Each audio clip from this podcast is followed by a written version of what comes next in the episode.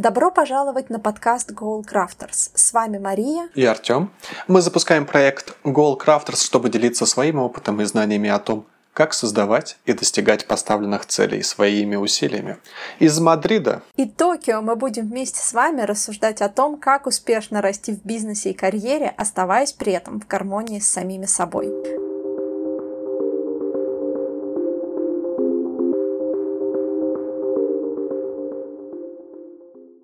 Привет всем! С вами Мария и Артем, и сегодня мы с вами поговорим, как оценивать свои результаты и достижения. Это уже наш третий выпуск. Мы говорили про желания и цели. И сегодня мы будем говорить о том, для чего нужно оценить и важно оценить, где ты находишься сейчас, как можно оценить свои результаты на текущий момент, а также затронем такие вопросы, как почему так сложно адекватно оценить самого себя и почему не нужно сравнивать себя с другими.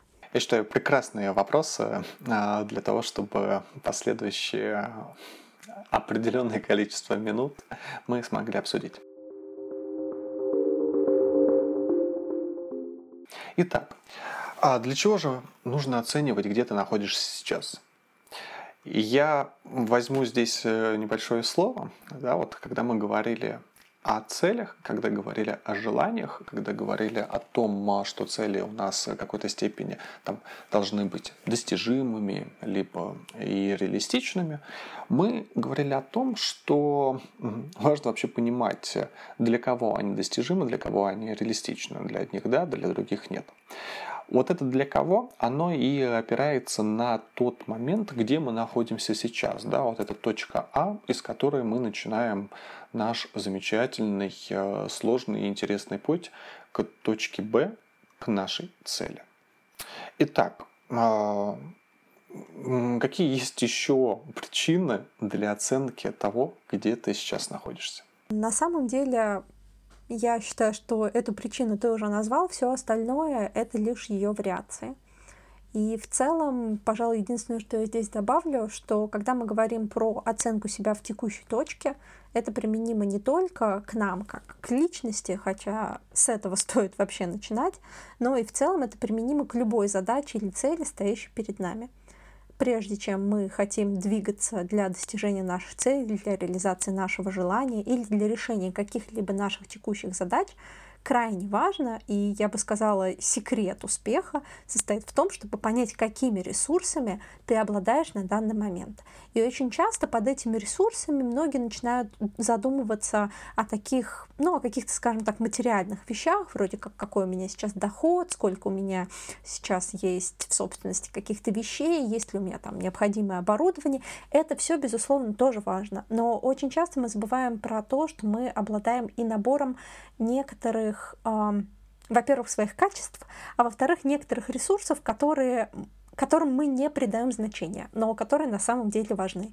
И вот для того, чтобы понимать, с чем ты выдвигаешься навстречу своим целям и желаниям, для этого и необходимо проводить оценку самого себя. Мне тут вспомнилась э, замечательная поговорка «Не имей я 100 рублей, а имей 100 друзей». Да, вот в отношении как раз ресурсов и в отношении э, влияния на самом деле окружения. Здесь мы также вспомним другую поговорку «Назови, кто твой друг, и я скажу, кто ты». А, по большому счету, это вот, я не знаю, какое-то такое лирическое отступление. А, ну, давай мы все-таки э, вернемся к нашей теме, к теме, связанной с тем, как же все-таки оценивать свои результаты на текущий момент и какие есть для этого отработанные методики, которые можно применять. Да, и прежде чем мы перейдем а, к перечислению этих методик, я считаю важным поговорить, что большинство методик, которых мы сегодня назовем, мы специально не будем про них много говорить, потому что эти методики предназначены все-таки для того, чтобы применять их не самостоятельно, а под наблюдением или с консультацией со специалистом. Это может быть коуч, это может быть психотерапевт, это может быть ваш руководитель на работе или ваш наставник, но это должен быть кто-то с опытом применения и расшифровки этого метода, потому что только в этом случае эти методики дают какой-то эффективный результат. Если самому разбираться с трактовкой всех этих э, результатов, есть большая вероятность уйти немножечко не в ту сторону, в которой это все предназначено.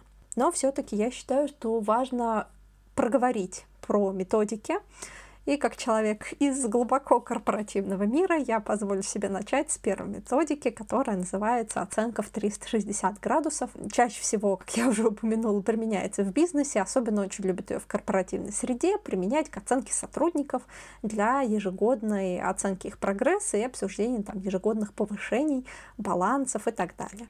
Здесь э, я вот добавлю для тех э, слушателей, кто э, не знаком с методикой 360 градусов. Проходит она достаточно просто. Изначально формируется некий опросник, достаточно короткий, который рассылается тем лицам, которые непосредственно имеют взаимодействие с оцениваемым и которые отвечают на определенные там, вопросы, дают э, свою оценку. Это могут быть как открытые, так и закрытые вопросы в зависимости от того, какие цели да, у, по результатам проведения исследования э, ставятся.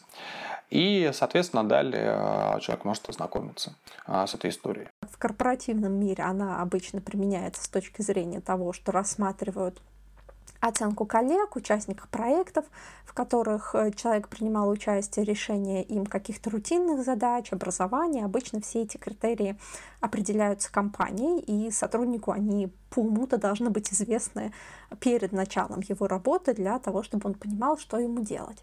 Но у этой методики могут быть различные, я бы сказала, компоненты в зависимости от того, кто проводит оценку. А, потому что в том числе, ведь это 360 градусов, оценка очень связана еще и с колесом баланса, который активно применяется в коучинге и психотерапии. У каждого из нас есть прекрасная возможность э, организовать э, исполнение данной методики. вы также можете э, к примеру, если вы зададите вопрос своему ближайшему там, окружению, друзьям, коллегам, назовите, пожалуйста, там каких-то пять качеств, да, которыми я обладаю, а, и положительных, и три, например, там, и негативных, они могут, соответственно, вам рассказать, либо написать, и вы сможете с этим, а, по крайней мере, а, понять, какой образ есть у вас среди вашего окружения. И далее, соответственно, либо вы согласны, либо не согласны с этим. Нужно быть аккуратным и готовым к тому, что вы можете услышать что-то, что вам не очень приятно, и не надо из-за этого злиться на своих друзей и знакомых. Это опять-таки о том, какой образ вы из себя представляете. А во-вторых, есть такой момент, что очень многие люди стесняются а, давать такую оценку, когда они знают, что адресат, скажем так, увидит непосредственно оценку от них, и вы можете услышать не свою адекватную оценку от своих близких, а, скажем так, приятную версию этой оценки для вас, где они сделают вам комплименты, опираясь на то, что они, как они думают, вам будет приятно. Вот. Опять-таки, хорошо, возможно, с точки зрения образа, но если хочется такую оценку а, получить более независимую, тут нужно, чтобы кто-то помог вам придумать, как это все немножко обезличить и добавить небольшого комфорта тем, кто будет эту оценку проводить. Вот. Как я уже сказала, в профессиональной среде это проще. Обычно опросник рассылается HR или проводится встреча без участия оцениваемого. И чаще она применяется именно для оценки каких-то профессиональных результатов. Следующая методика, наверное, тоже близкая с корпоративным э, миром, пришла к нам скорее там из каких-нибудь стратегий и различного всего это gap-анализ э, с целями, то есть выявление наших расхождений относительно тех целей, которые мы поставили.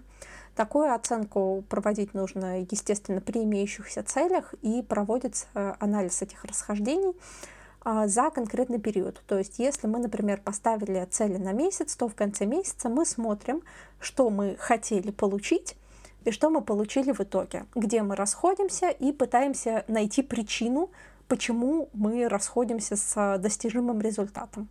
А если попробовать перевести это во что-то более простое и понятное, это как э, баланс э, учета доходов и расходов. То есть мы хотели получить определенную прибыль в конце месяца, а получили меньше. И мы смотрим и думаем, а где мы подозвелись. Может быть, мы э, перешопились немножко в магазине, или, может быть, мы где-то не доработали, или кто-то нам долг забыл вернуть. Такие варианты тоже случаются. Гэп-анализ хорош именно вот в таких вот коротких, на мой взгляд, ну, то есть в каких-то привязанных ко времени о целях, результатах. Э, и опять-таки, мне кажется, больше подходит для более приземленных, что ли, задачек, которые вот связаны с какой-то реализацией какого-то дела, проекта и так далее. Артем, ты можешь что-то добавить по этому поводу? Единственный, наверное, комментарий, который дам, в этом прелесть SMART а, поскольку SMART дает нам а, измеримость достижения цели, то, соответственно, исходя из того, что мы там поставили, мы можем и э, проводить э, на выходе gap-анализ. Да? И далее мы принимаем уже решение, корректируем мы цель не корректируем. В любом случае, предоставление себе обратной связи, да, такая некая рефлексия по достижению цели, либо ее недостижению, это хорошая история про то, что в будущем вы будете учитывать эти э, нюансы да, и учитывать те причины, которые привели к расхождению поставленной цели и достигнутого результата.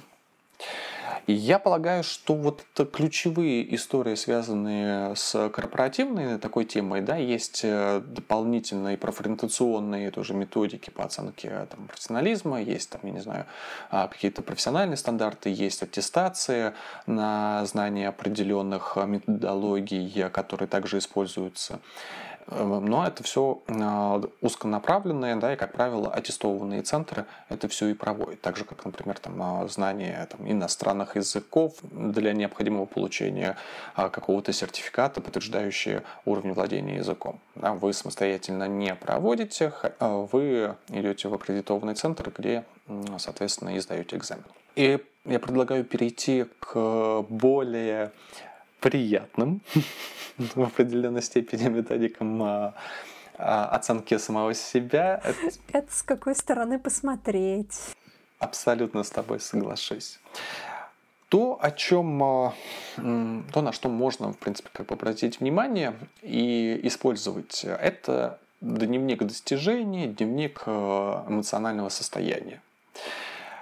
Здесь хотел бы отметить следующее – сам по себе, ведение самого по себе вот этого дневника э, никогда не использовал в течение там, а, большого периода времени. А мне это хорошая история э, в течение года, в определенные временные промежутки, там, в, течение, э, в течение одной недели делать вот эти замерчики и описывать, если мы говорим про эмоциональное состояние, да, какое состояние моего тела и а, какие эмоции я испытываю, для того, чтобы понимать, вы а, в плюсе или в минусе. Это хорошая оценка вашего ресурсного состояния, по большому счету. Да, что, а, есть ли какие-то аспекты, которые вас тревожат, или их нет. Что касается дневника достижений, здесь хорошая история связанные с картой, там, например, желаний, когда в конце года подводятся определенные там, итоги.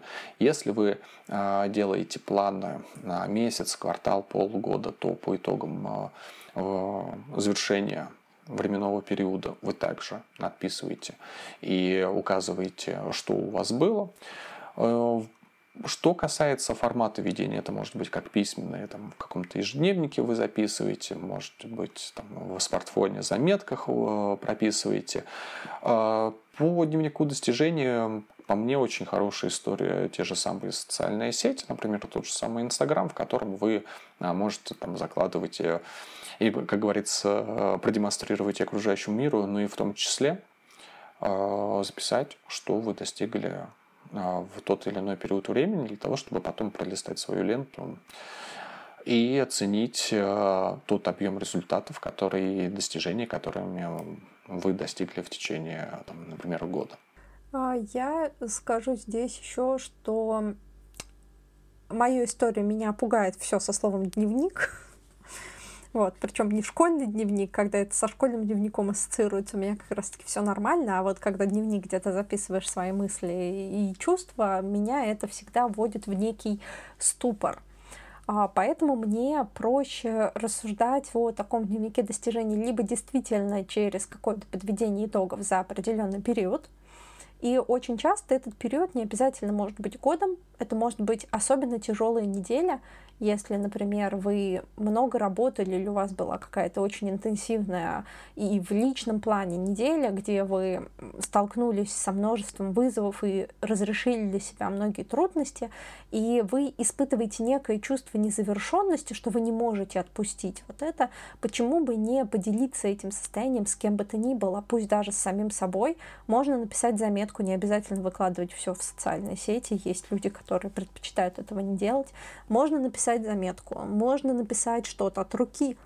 Еще иногда, если это что-то прям совсем тяжелое, это потом можно очень аккуратно и безопасно сжечь, и вообще будет все хорошо.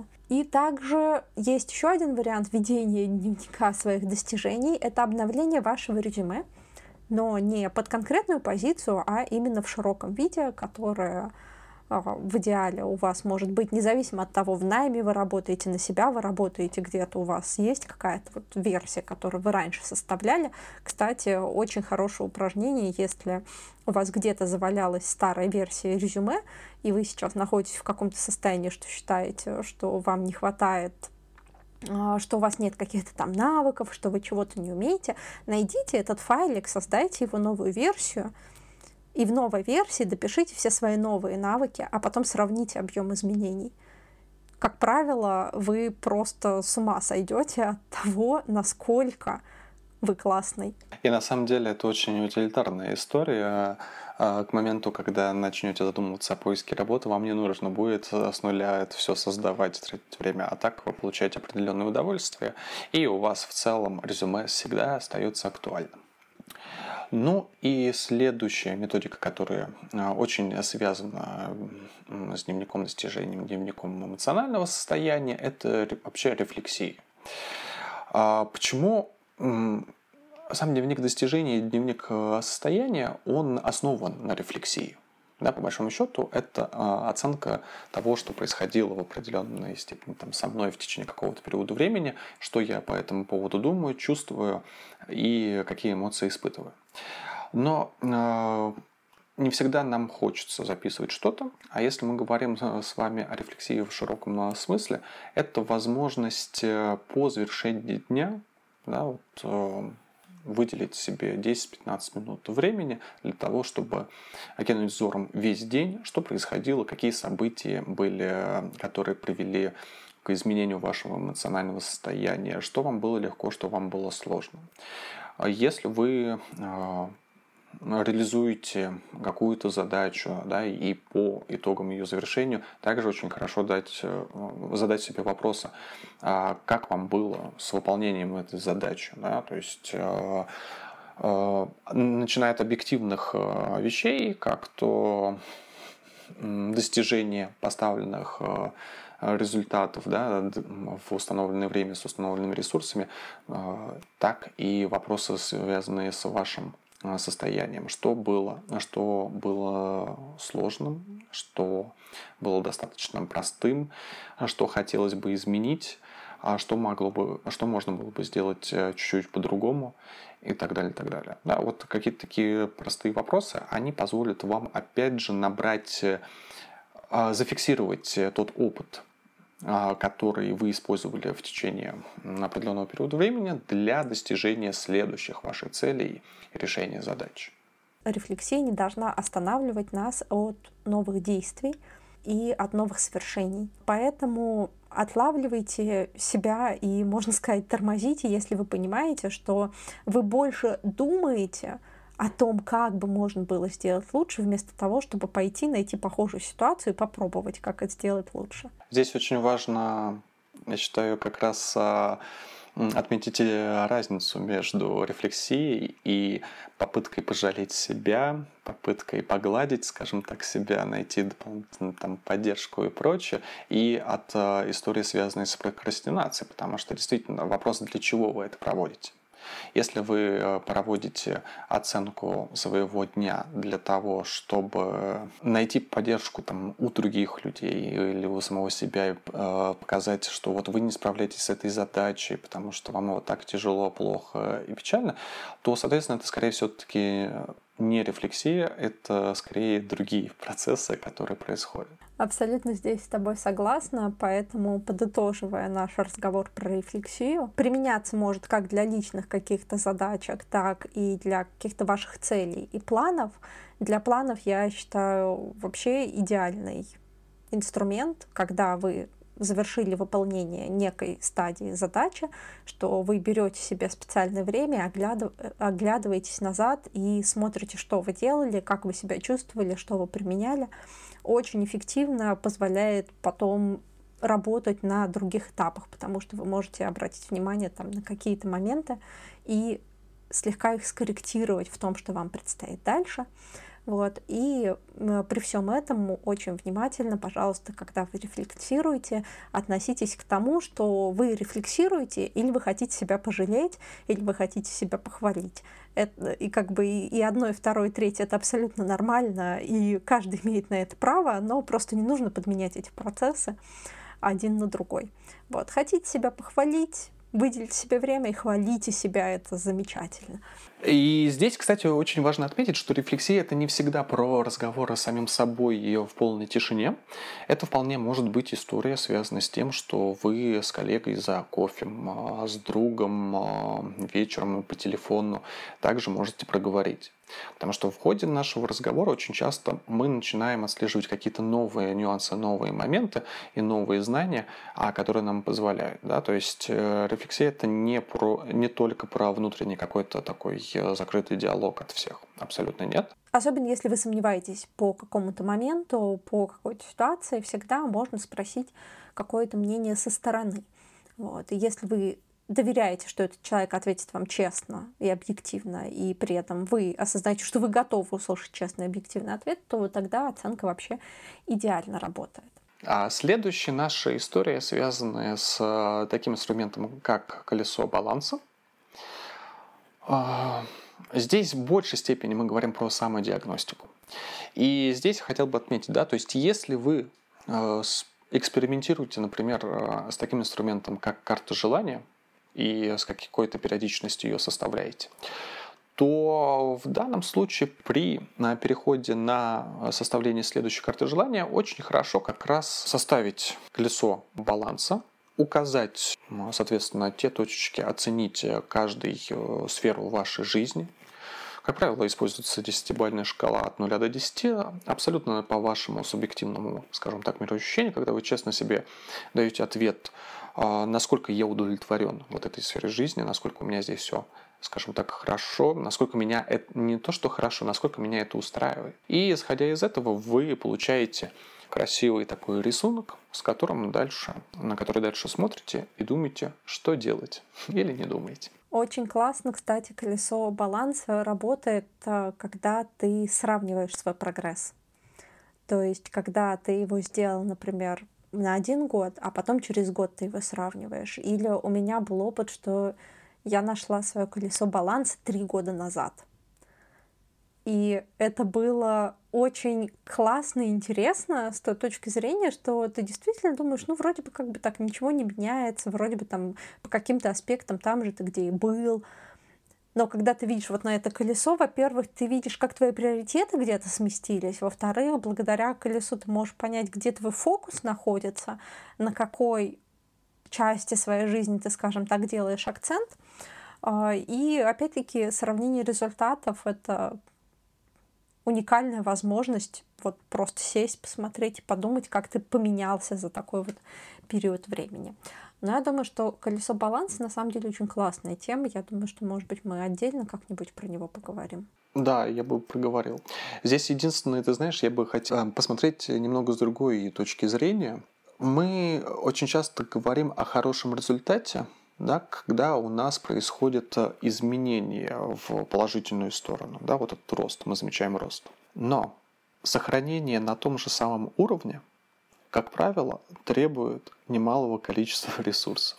Абсолютно с тобой согласна. Если, к примеру, да, э, в сфере карьеры у вас э, в этом году, там, не знаю, в 2020 году э, вы ставили себе восьмерочку, и это очень высокий показатель, и через два года вы также ставите 8, на самом деле вы огромный и большой молодец, потому что вы держитесь на этом уровне. Для того, чтобы держаться на этом уровне, вы работали достаточно много. Потому что не бывает так, что можно сохранить определенный там, достигнутый прогресс, ничего не делая. Да? Так не бывает. И поэтому, если вы сохраняете на том же самом уровне, это тоже очень большой результат. Я скажу более того, иногда остаться на том же уровне по какому-либо критерию намного сложнее, чем вырасти в другом. Потому что вырасти с нуля намного проще, чем, например, стабильно оставаться на протяжении нескольких лет на восьми. Абсолютно. И я думаю, что мы можем перейти к следующей секции методик оценки. Она довольно большая. Это различные тесты и опросники по оценке типа личности. А, я думаю, что много из них вы могли встретить в интернете. Особенно я помню, как-то группы э, в социальных сетях были популярны, там как бы пройди тест, узнай свой тип личности, или кто-то там из какого сериала.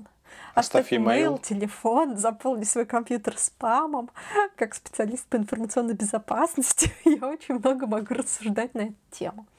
Но среди этих опросников, мне кажется, стоит отдельно поговорить про MBTI. Да, есть замечательный ученый Майерс Брикс, э, который составил некий опросник, позволяющий дать ответ э, что больше, к чему больше склонен а, непосредственно да, э, человек, поскольку мы все отличаемся, и у нас э, у каждого свой темперамент, э, свои особенности, соответственно, здесь была задача понять, через что восстанавливает свою ресурсность человек, через, да, он является более интровертным или экстравертным. И, соответственно, исходя из этого, человек может понять, э, какие виды деятельности ему нужны для того, чтобы восстановить свою энергию, и какие виды деятельности для него достаточно тяжелые, энергетически затратны. И исходя из этого должно быть как раз э, знание своих особенностей позволяет нам в лучшей степени ставить цели, в лучшей степени ставить э, план по достижению целей. Да? Потому что мы действительно... Это про достижимость и про реалистичность. А кто мы, э, кем мы являемся, да, кто мы и что нас, скажем так, характеризует, какие есть вот э, внутренние особенности, против которых особо не стоит идти. Есть э, составляющие, связанные с тем, на основании чего мы принимаем решение. И MBTI как раз дает э, дополнительные вот эти градации. На основе интуиции, на основе опыта. При этом MBTI как сказал уже Артем, он показывает какие-то преимущества вашей личности, но они вас не ограничивают. И это крайне важно учитывать при этой оценке. То, что вы интроверт, не значит, что вы не можете общаться с людьми. Или не значит, что вы не можете искать новых знакомств. Это просто для вас маячок, что, возможно, от большого количества людей за одну минуту, за один час вашего времени у вас будет очень сильно болеть голова, и вы устанете, и вам будет некомфортно. Все эти а, результаты, которые вы получите, они не являются а, приговором под названием, что все, я вот попал в эту оценку, и я теперь должен этому следовать. А они как раз-таки являются подсказкой вам, на какие аспекты стоит обращать внимание и что нужно учитывать при вашем подходе к планированию, к постановке целей, к подходу к выполнению каких-либо задач. Если вкратце дополнительно рассказывать про MBTI, то в соответствии с MBTI выделяют всего 16 типов личностей. А, MBTI используют в том числе там HR, а, профориентационные коучи, коучи, в принципе, а, психотерапевты могут также использовать э, для дальнейшей работы с клиентом. Поэтому такой достаточно полезный инструмент, хорошая методика. Я думаю, что она существует уже более 50 лет и в целом развивалась. MBTI, по большому счету, отвечает на три вопроса. Первый. Как мы, э, как мы принимаем решения на основании каких-то раздумываний, да, то есть э, рационализации, логические какие-то истории, либо на основании наших чувств и эмоций. Второй вопрос, на который отвечает. Мы а, получаем информацию, да, получаем информацию для дальнейшего применения на основании и наши действия связаны э, с интуитивными какими-то телодвижениями, либо на основании наших ощущений. И вопрос, связанный с тем, откуда мы берем энергию.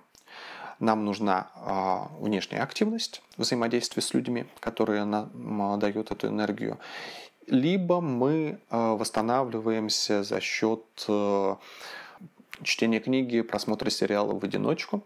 Нам никто в этот момент не нужен, и, соответственно, нам требуется несколько часов э, нахождения один на один для того, чтобы восстановить энергию. Ну и, соответственно, в одном случае у экстравертности большое количество общения в меньшей степени большое количество взаимодействия с людьми в меньшей степени затрачивает энергию, а в другом случае и при этом деятельность, связанная с выполнением какой-то такой кропотливой работы, где а, не командной работой, будет а, приводить э, к достаточно большой усталости человека. И наоборот, это по большому счету основа MBTI, а там большое количество различных материалов, которыми можно познакомиться. И я думаю, что есть онлайн-опросники, по которым можно как раз э, сформировать вот этот тип личности, состоящий из четырех букв, на кого большей степени вы, а, кому вы больше, э, скажем так, относитесь. Точно знаю, что на английском есть такая анкета.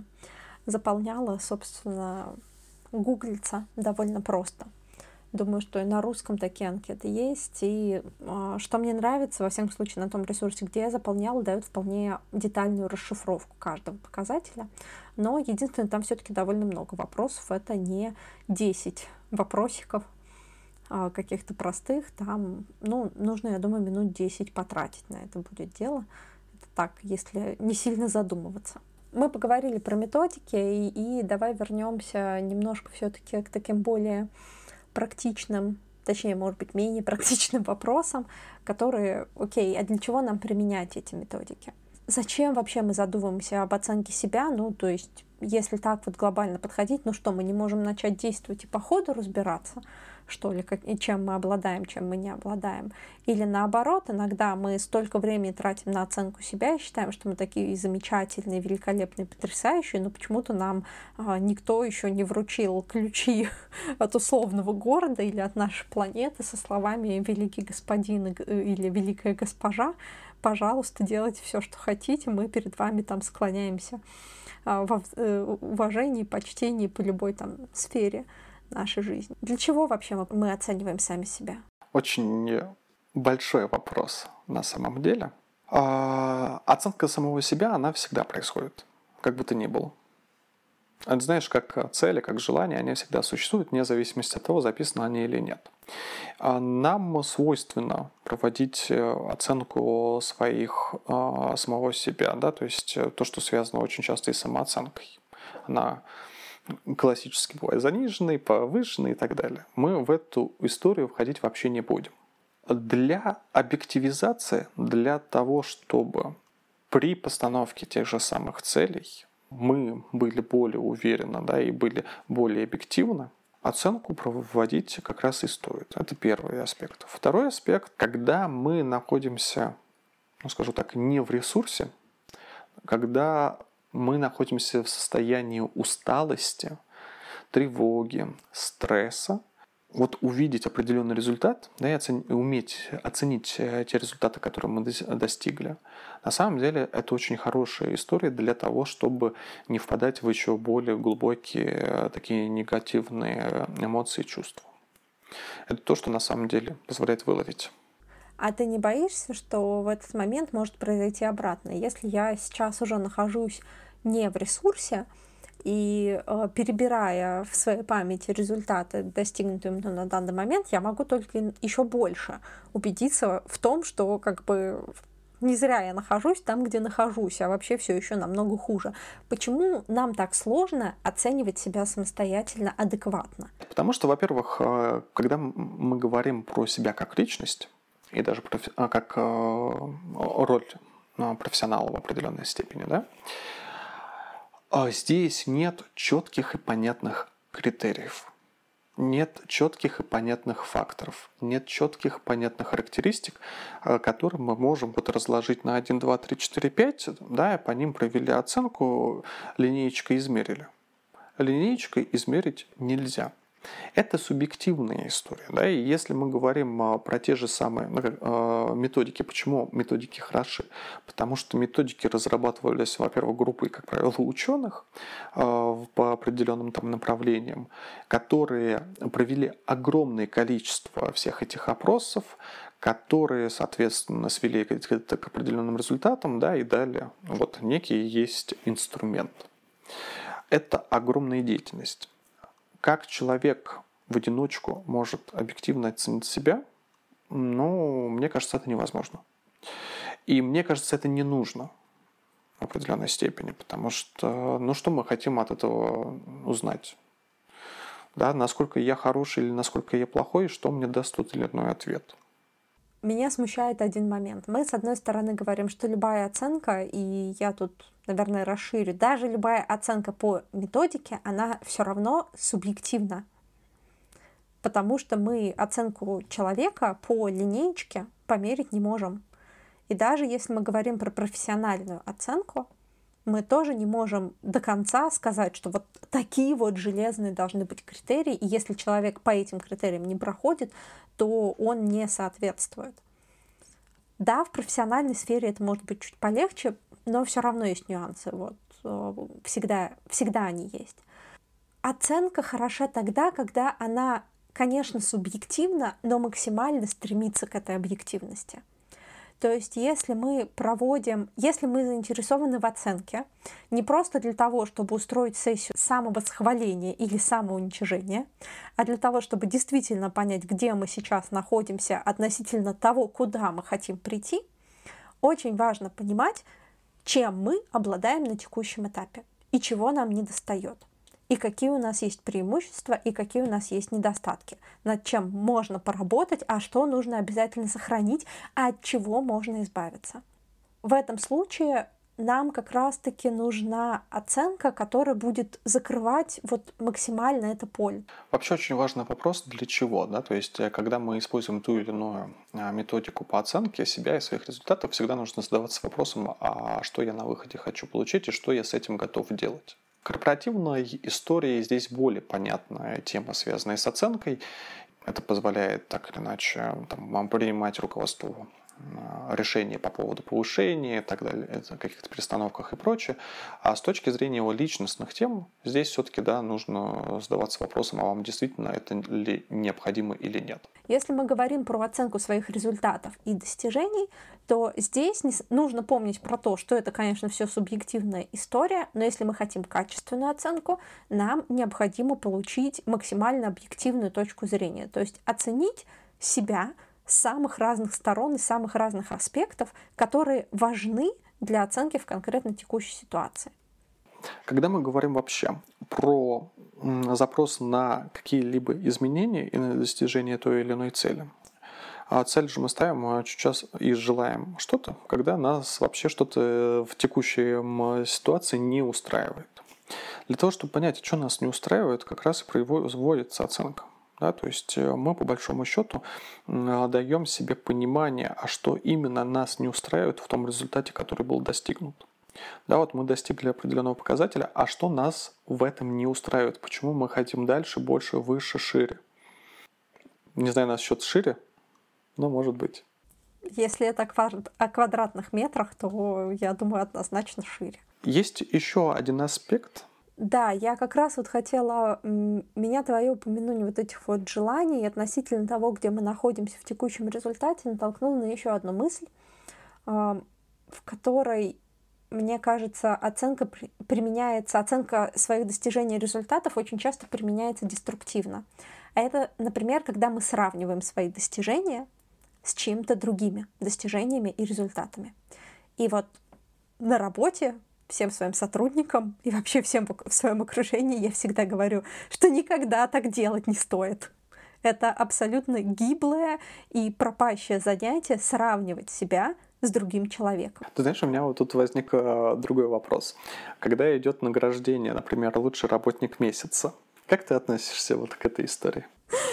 Я, слава тебе, Господи, работала в компаниях, где этого не было. Вот. Но Опять-таки, я знаю эту методику, она чаще всего применяется, заметь, кстати, она чаще всего применяется в чем-то связанном с выручкой. Продажах, да, как правило. Это используется как мотивационный фактор, и в продажах это очень легко померить.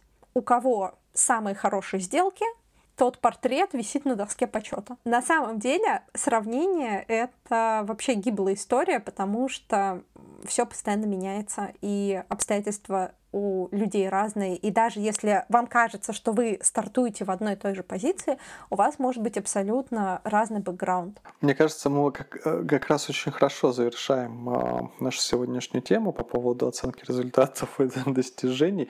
Мы поговорили сегодня про оценку, мы разобрались о том, какие методики оценки существуют, и также немножко поговорили о том, для чего вообще оценку нужно делать, и как с ней надо быть аккуратнее, и какой должна она быть в каких ситуациях.